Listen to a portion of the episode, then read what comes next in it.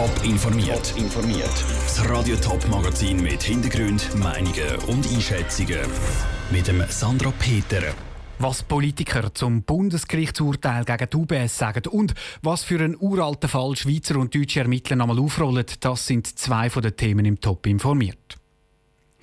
Mit viel Spannung ist heute das Bundesgerichtsurteil zum Fall UBS erwartet worden. Kurz nach dem Mittag ist es dann klar gewesen, dass die Richter gegen die Schweizer Grossbank UBS entschieden haben.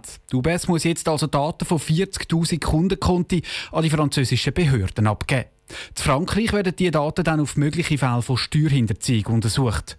Das Urteil löst in der Schweiz heftige Reaktionen aus. Der Raphael Wallimann hat Reaktionen bei Finanzpolitikern geholt. Frankreich vermutet, dass einige Bürger ihr Geld bei der UBS in der Schweiz verstecken, um weniger Steuern zu zahlen.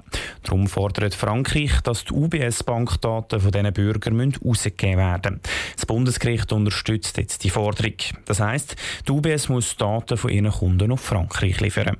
Für den Zürcher SVP-Nationalrat Thomas Matter ist das Bundesgerichtsurteil ein Skandal. Das ist ganz klarer Verstoß gegen die finanzielle Privatsphäre von jeder Bürgerin Bürger. Der Bundesgerichtsentscheid hat der Schweizer Finanzplatz hat schwer geschadet.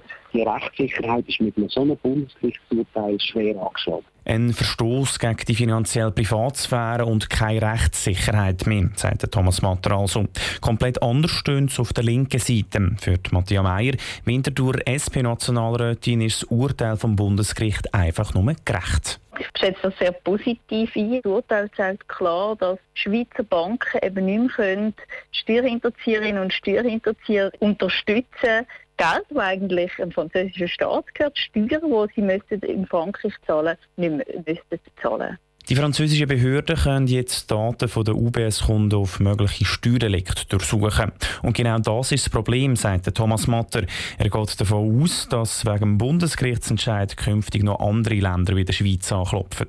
Wenn der Bundesgerichtsentscheid Schulen dann werden jetzt noch x andere Staaten, auch Frankreich, wird natürlich jetzt auf CS los und andere Banken, da bin ich fast sicher. Oder auch Deutschland sucht in der Schweiz immer wieder nach Steuerhinterzieher. Und darum liegt das Vertrauen von ausländischen Kunden in Schweizer Finanzplatz, ergänzt Thomas Matter. Aus Sicht von Matthias Meyer ist aber nicht das Vertrauen in Schweizer Finanzplatz das Wichtigste. Es darf aber auch nicht zu einer Geschäftspraxis von einer Bank sein, ihre Geschäftskunden damit zu unterstützen, die Steuern hinterziehen. Das, es braucht endlich einen sauberen Finanzplatz Schweiz. Ein sauberer Finanzplatz Schweiz fordert also die Matthias Meyer von der SP. Die SVP auf der anderen Seite fordert, dass Gericht im Land zugunsten der Schweiz und nicht vom Ausland entscheidet. Der Beitrag von Raphael Wallimann. Debatten über den Bundesgerichtsentscheid dürfte noch nicht abgeschlossen sein. Die SVP hat schon angetönt, dass sie einen Vorstoß will einreichen will, der klar regelt, welche Bankdaten von der Schweiz als Ausland geliefert werden müssen. Die Schweiz ächzt unter der Hitze. Die Temperaturen liegen über 30 Grad und geregnet hat es schon lange nicht mehr so richtig. In Kanton Thurgau ruft das der Fachstab Trockenheit auf den Plan. Das sind Experten aus verschiedenen Gebieten, die die Lage beobachten und im Notfall Massnahmen beschließen. Aber wie sieht die Situation im Moment aus im Kanton Thurgau? Bettina Kunz vom Informationsdienst. Aktuell ist es so, dass wir rund 22 Kilometer Flussgewässer bis jetzt müssen abfischen weil es einfach zu wenig Wasser hat oder das Wasser zu warm ist.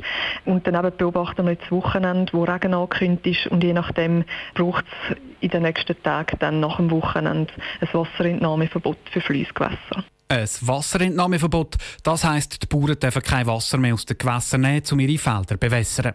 So ein Verbot hat es schon im letzten Jahr gegeben und es hat monatelang gedauert. Und es hat im letzten Jahr auch ein totales Feuerverbot gegeben, auch am 1. August. Das Jahr sieht es besser aus, sagt Bettina Kunz. Betreffend 1. August sieht es so aus, dass wir das Wochenende noch abwarten. Es ist Regen angekündigt.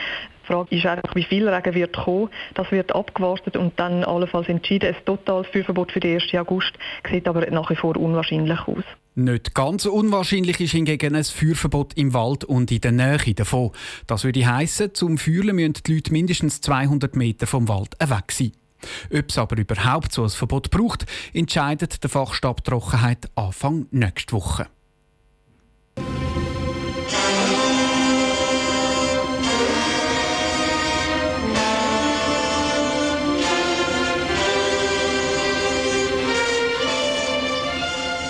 Es tönt wie in einem Krimi, was die Konstanzer Polizei heute geschrieben hat. Sie hat neue Hinweise für einen vermissten Fall aus dem Jahr 1984. Und die führen die Ermittler über Grenzen in Kanton Schaffhausen. Dort soll nämlich der Vermisste irgendwo in einem Wald begraben sein. Der Ruud Schmenzi rollt den Fall nochmal auf. Ein 17-jähriger Jugendlicher ist am Abend vom 23. Oktober 1984 spurlos verschwunden. Gefunden ist er trotz intensiver Suche bis heute nicht. Auch ein Beitrag bei Aktenzeichen XY im Jahr 2013 hat nichts gebracht.